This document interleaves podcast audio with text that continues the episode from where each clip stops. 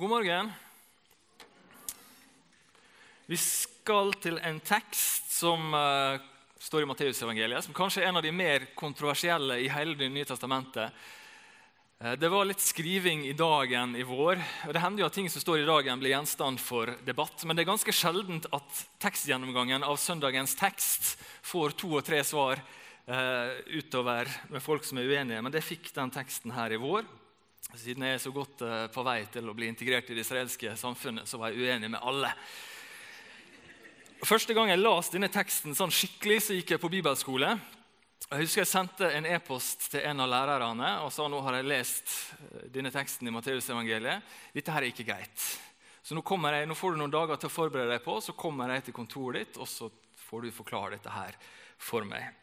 Jeg husker ikke helt hva vi om, men jeg husker at jeg fikk liksom ikke helt det jeg var ute etter. Så den har ligget som et lite gnagsår, denne teksten. For Jeg forstår, eller jeg forsto ikke hva Jesus gjorde. Han oppførte seg på en måte og sa ting som jeg ikke fikk til å harmonere med, med bildet av, av Jesus. Og så har jeg fått lese den igjen og igjen og igjen.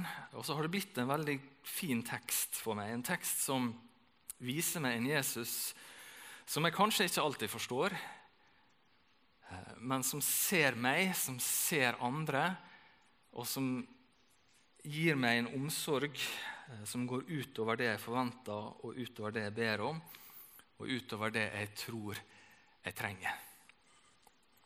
Så Vi skal ta oss god tid, trekke opp noen veldig lange linjer og se om ikke det kan bli en god tekst for deg også.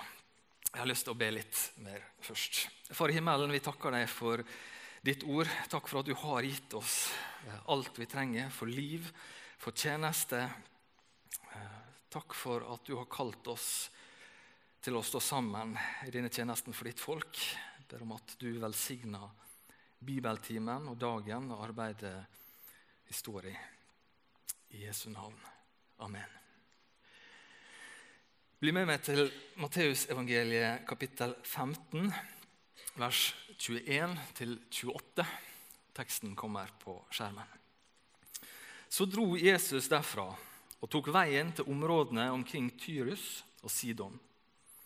En kanoneisk kvinne fra disse traktene kom og ropte, 'Herre, du Davids sønn, ha barmhjertighet med meg.' 'Datteren min blir hardt plaget av en ond ånd.' Men han svarte henne ikke et ord. Disiplene kom da og ba han bli ferdig med henne. Hun roper etter oss. Men han svarte, 'Jeg er ikke sendt til andre enn de bortkomne sauene i Israels hus.' Da kom hun og kastet seg ned for ham og sa, 'Herre, hjelp meg.' Han svarte, 'Det er ikke rett å ta brødet fra barna og gi det til hundene.' 'Det er sant, Herre', sa kvinnen. Men hundene spiser smulene som faller fra bordet hos eierne deres. Da sa Jesus til henne, 'Kvinne, din tro er stor. Det skal bli som du vil.' Og datteren ble frisk fra samme stund. Amen. Det er en dame som kommer til Jesus og ber om hjelp, og han ignorerer henne. Når han endelig svarer, så virker han arrogant og nedlatende. Og Så blir det en lykkelig slutt, da, men man kan sitte igjen med en bismak. Det er mulig å lese denne teksten og trekke noen gale konklusjoner, så vi skal se nøye på hva som skjer. Jesus dro derfra og tok veien til områdene omkring Tyrus og Sidon. Kan vi få opp kartet? Jeg er veldig glad i kart. Eh, der har vi Nord-Israel og Sør-Libanon. Jesus har vært i området nede til høyre, rundt Genesaretsjøen. Det er der han holder seg mye av tida. Matteus har gjort et poeng ut av at dette er områder til stammene Sebulon og Naftali. Det er de to første stammene som forsvinner. Så det er en forventning om at denne gjenopprettelsen skal begynne. Det her Messias må ha sitt virke, det her riket for Israel skal gjenopprettes. Så Det ser ut som Jesus eh, spiller på lag med den forventninga. De som liker å telle, sier at tre fjerdedeler av evangeliet foregår rundt Genesaretsjøen. Og Der har kommet noen eh, skriftlærde fra Jerusalem rett før denne fortellinga. Det er diskusjon om halacha, om jødisk tradisjon, om håndvask og disse typer tingene. Og Så er det herfra han drar eh, nordover, og han kommer tilbake igjen rett etterpå. Så vår fortelling står som en sånn parentes egentlig, eh, i det som foregår rundt Genesaretsjøen. Sånn er det også i parallellteksten hos, hos Markus. Eh, så det virker som om Jesus tar en veldig lang omvei for å komme til områder rundt Tyrus og Sidon. Og det eneste han egentlig gjør, eller det eneste vi får høre om, det er møtet med denne kanoniske kanoneiske kvinna. Jeg prøvde å taste inn på Google Maps hvis jeg er i Tiberias og skal dra til Tyrus. hvor langt er det da, Og fikk opp at det burde du virkelig ikke gjøre. Men vi ser, hvis vi kjenner den lille utstikkeren omtrent midt i, i bildet nederst der, det er jo Haifa. Og Fra Tiberias til Haifa så er det en 6-7 mil. Der går en marsj fra hav til hav, fra Genesaret til Middelhavet. Den går over to-tre dager. Det er litt lengre til Tyrus, som er markert med, med sirkel, en liten utstikker eh, der oppe i, oppe i, nord. Så det er en ganske lang, lang etappe. Så denne geografiske opplysninga om at de drar til Tyrus og Sidon, den bør nok tillegges noe vekt.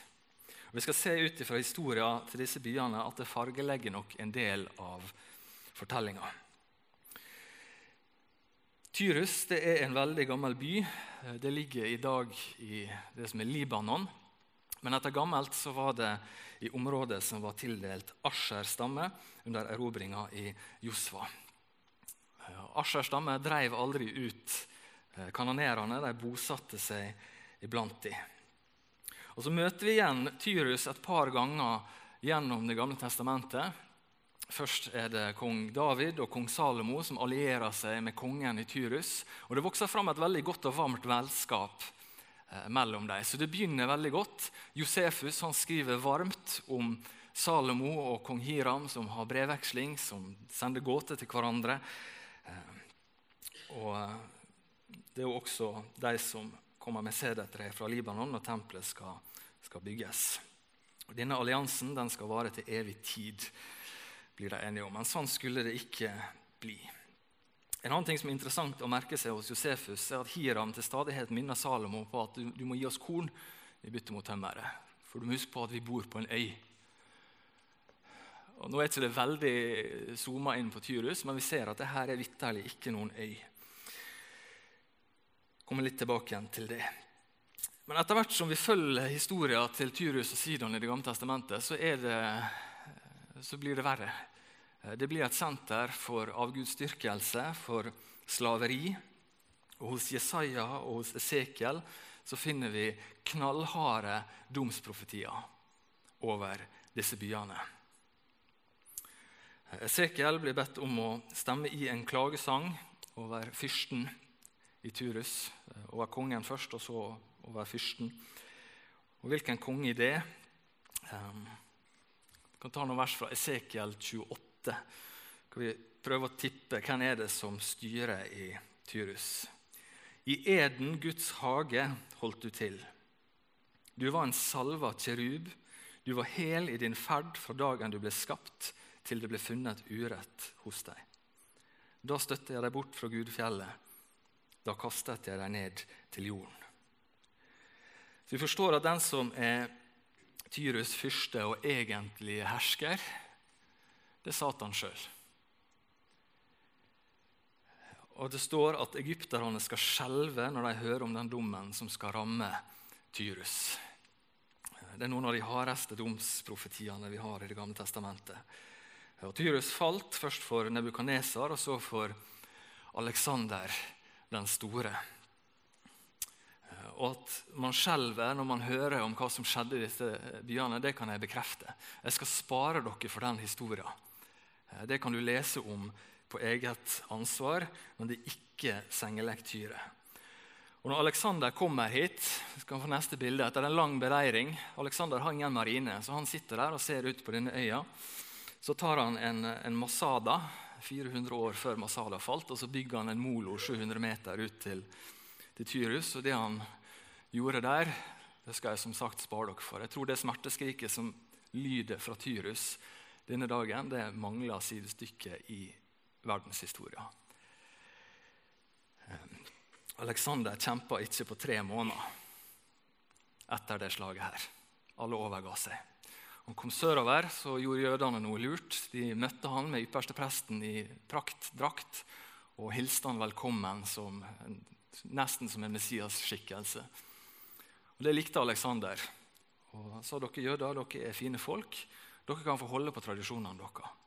Så Når vi i Det nye testamentet leser om at de kristne blir forfulgt av romerne fordi de ikke ville tilbe keiseren, men jødene slipper unna, så er det tilbake igjen til denne historien. Det kommer herfra. At de sjarmerte Aleksander for de var redd når de hørte hva han hadde gjort i Tyrus. Og Så må vi spørre oss, da dine Denne historien, Var det kjent? Var det noe som hadde innvirkning på folks oppfatning på Jesu tid? Kjente de til dette? Hva var imaget til Tyrus og Sidon? Og Jesus har snakka om disse byene tidligere i Matteusevangeliet, og han bruker disse navnene for effekt når han taler. Matteus 11, 21. Ved deg, Korasin, ved deg, Betsaida. Dersom de mektige gjerningene som er gjort hos dere, hadde skjedd i Tyrus og Sidon, ville de for lenge siden ha vendt om i sekk og aske. Og du, Kapernaum, dersom de mektige gjerningene som er gjort hos deg, hadde skjedd i Sodoma, ville byen ha stått den dag i dag. Tyrus og Sidon blir trukket fram som eksempel på de verste byene i historien. Sånn dette er på linje med Sodoma og Gomorra omtrent. De hører liksom sammen.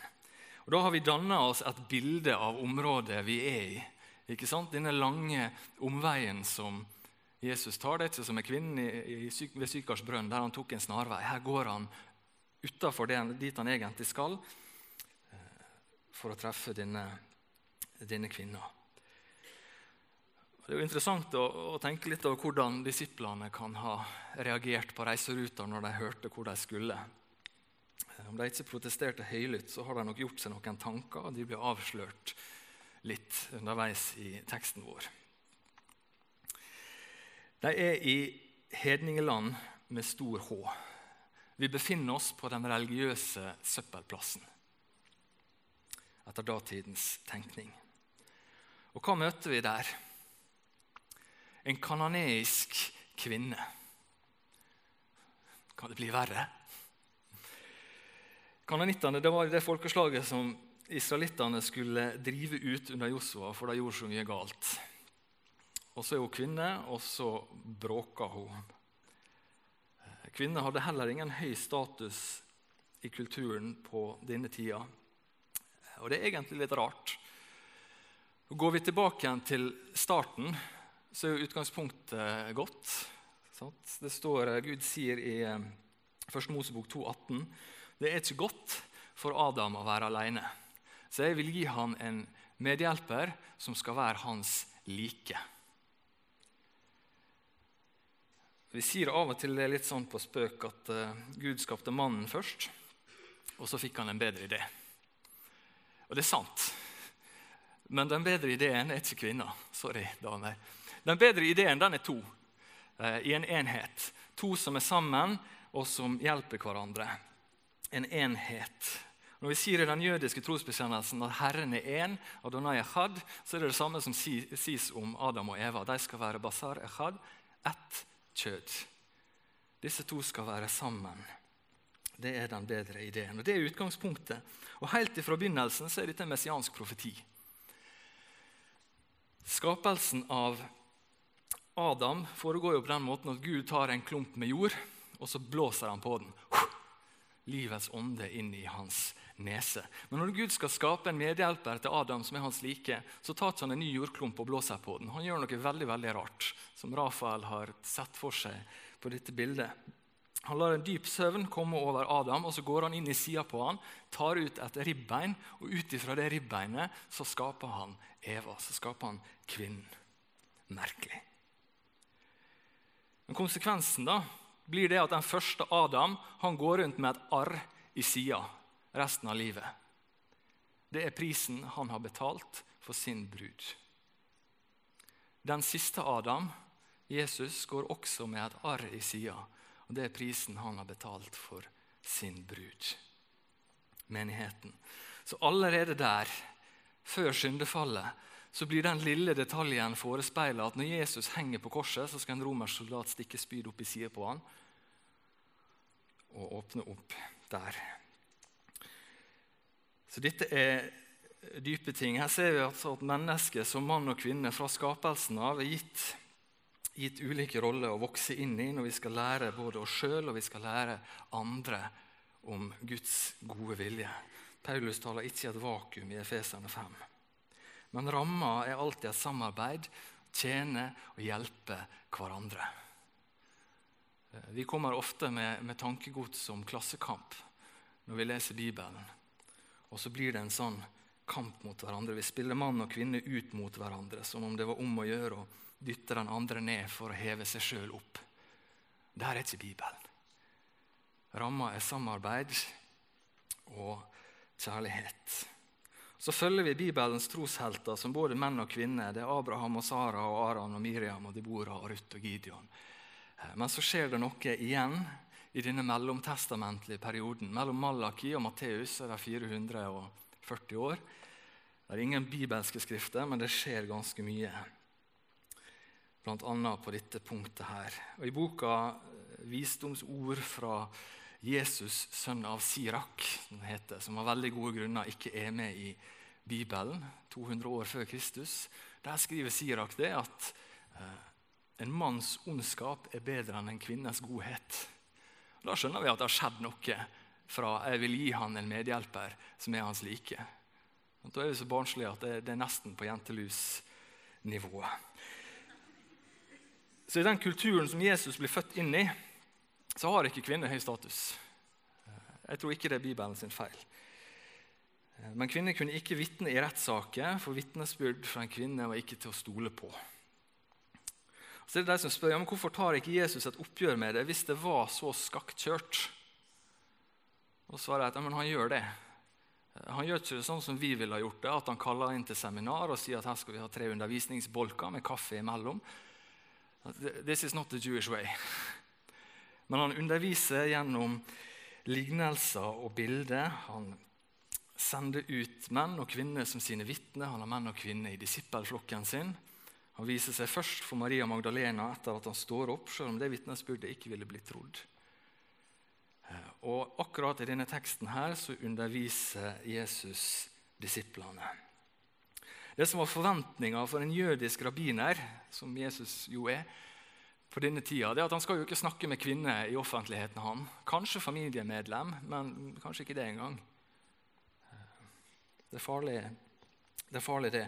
Så når denne kanoniske kvinna av alle ting, midt i hedningeland, Tyrus og Sidon, sånn, på Seppelplassen Når hun kommer løpende og gaulende etter Jesus, hvordan er det forventa at Jesus skal behandle henne? Det er akkurat sånn som vi leser om. Han skal ignorere henne, sette nesa i sky, gå videre, vente til det går over. Men hun tar ikke hintet. da. Hun fortsetter og ber Jesus om hjelp. Og Disiplene blir irritert av denne kvinnelige hedningen, denne desperate dama som trenger hjelp, og som anerkjenner Jesus som herre. Hun er irriterende. Hun bråker. Så de spør om ikke Jesus kan sende henne vekk. Og Jeg ser kanskje for meg at Jesus kunne ha gitt disiplene et blikk som sa er du, er du seriøs nå. Har ikke, dere skjønt dette? Hvor treige dere er til å forstå og tro alt som er skrevet. Men det gjør ikke han. Han lar situasjonen utspille seg. Dette er Jesu klasserom. Han setter både disiplene og denne kvinna på, på prøve, og så lar han det utspille seg. Og Det kan være litt ubehagelig for oss. Vi vil hoppe til den gode slutten. Men det er en lærdom i at den situasjonen får utspille seg. Selv om det er ubehagelig å se på. Det er ubehagelig å se på at Abraham binder Isak og legger han opp på alteret. Men det er noe i å la prøver gå sin gang og la situasjonen utspille seg. Og Hvis jeg kan snike inn et eh, sjelesørgerisk perspektiv Når vi blir prøvd, når vi sier 'Hvorfor, Gud, står jeg i dette her?' så er det av og til et poeng i at situasjonen skal få utspille seg. Også når du sier at du ikke ser han, så ser han nok din sak, og du må vente på han, som står i jobb. Når Jesus endelig må tale med denne kvinnen, så svarer han også etter forventninger. Jeg er ikke utsendt til andre enn de fortapte får av Israels hus. Det er ikke fint å ta brødet fra barna og gi det til hundene. Den svir. Hunder i Israel i dag de er lite ringere enn mennesker. Omtrent. De, har, de er glad i hundene sine. Hunder i Israel på Jesu tid det er lite bedre enn en gris. Grisene er verre, men, men hunder er ganske gale, det også. De er ikke langt ifra. De holdt ikke hunder som kjæledyr, bare som vaktbikkjer. Men igjen så viser denne kvinna sin tro. da. De små hundene de spiser jo til og med smulene som detter ned fra bordet hos herrene deres. Det er en stor bekjennelse. Hun protesterer ikke. Hun sier ja, jeg er urein. Jeg er syndig. Jeg har ikke oppfylt noen lov, jeg er ikke del av Guds eiendomsfolk. Løfter, profetiene og sånt, det er ikke til meg. Men jeg ber Jesus om din nåde. Og Jeg vet ikke hva eller hvordan hun har hørt om Jesus, men hun vet at han har makt til å hjelpe dattera, eh, og hun vet at han er nådig. Det hun har hørt om Jesus, gjør at hun må ha han. Hun har funnet ei perle som er verdt å selge alt hun eier for å få fatt på. Kvinne, din tro er stor, sier Jesus. Og der brester skuespillet. Prøva er over, og fasiten blir lagt fram. Disiplene får kanskje noe å tenke på. Denne kvinna som de så på som urein og uverdig, et irritasjonsmoment. Det er hun som har skjønt det. Hun har fått høre om å komme til tro og så behandler de henne på den måten. Kvinne, din tro er stor, det skal bli som du vil. Det er ett poeng til. Eh, det er litt lost in translation. Jeg er litt glad i 88-oversettelsen akkurat på den siste setninga. Med den litt gammelmodige formuleringa 'Det skal skje deg som du vil'. Eh, vi har å gjøre med et pronomen som står i dativ, for dere som er interessert i det tekniske. Og Det er litt påfallende. For denne kvinna har ikke kommet på sine egne vegne. Hun har ikke spurt om noe for seg sjøl. Eh, det er jo dattera som, som, trenger hjelp her. Hun plages ille av en ond ånd. Så hvorfor sier Jesus det skal skje med deg som du vil? Må dere holde dere fast, for dette blir litt tøft. Har du noen gang prøvd å være omsorgsgiver? Det har du sikkert. Kanskje et barn eller venn eller ektefelle som ligger med influensa, ikke klarer å ta vare på deg sjøl, så du må trå til. Du må koke litt te, du må komme med ekstra teppe eh, og ta vare på dem. Det er ikke noe særlig kjekt, for det innebærer jo å se noen som du er glad i, ha det vondt. Og selv om det er fint å kunne hjelpe og gi omsorg, så er det best at vedkommende blir frisk igjen. Det er jo det vi vil.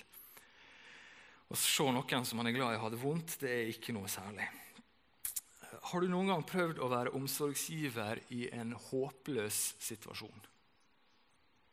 Å gi omsorg til noen som du er glad i, som ikke blir bedre. Som kanskje blir verre og verre. Og det er ingenting du kan gjøre med det. Du kan prøve å lette byrder underveis, men kanskje får du ikke til det engang. Du står maktesløs og ser på, du prøver alt, men ingenting hjelper. Det er den situasjonen denne dama kommer ifra. Barnet hennes plages ille av en ond ånd. Jeg vet ikke hvordan det har utarta seg, men det har vært ille. Denne kvinna er mor som desperat prøver å hjelpe barnet sitt.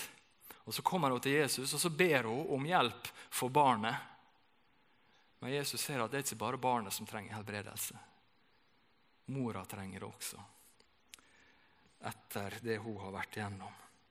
Og Jesus ser det, og han gir det. Det skal skje deg som du vil. Det du ønsker, det du trenger, det skal du få. Ikke bare for barnet som du har gått i forbønn for, men også for deg. Dattera blir helbreda i samme stund.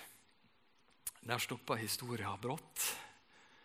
Og så blir vi liksom overlatt til å skrive avslutninger i våre egne liv. Hvordan er du som Jesu disippel i møte med de som står utenfor?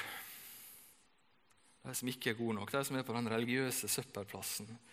Eh, setter vi nesa i sky og ønsker at de skal forsvinne? Har vi glemt at vi ikke er bedre sjøl? At selve grunnen til at vi følger Jesus, at vi klamrer oss fast til Han, er at vi klarer ikke å leve sånn som vi burde. Vi er ikke gode nok. Bedre og bedre dag for dag. Det svinger, men det er ganske dårlig eh, helliggjørelsesteologi. Vi er alle som denne kanoneiske kvinna. Urein, utenfor loven, utenfor løftene. Hvis Jesaja måtte si at jeg er en mann med ureine lepper, jeg bor blant et folk med ureine lepper, hva skal vi si da? Jeg er rik, har overflod og har ingen nød. Nei. Vi må se det som denne kvinna hadde fått se. Koste hva det koste vil. Det er Jesus som kan hjelpe oss. Ikke bare med det vi ber om, men også det vi ikke sjøl ser at vi trenger. Og han er mektig, han er nådig, han er omsorgsfull. Jeg vil med kvinnen fra Kanaans ene rope i lengsel og aldri ti stille, før du til slutning på bønnen må tegne Amen, ja, amen, deg skje som du vil. Amen.